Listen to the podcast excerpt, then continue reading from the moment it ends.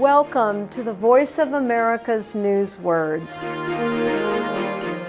Some Americans got to see a full solar eclipse last summer.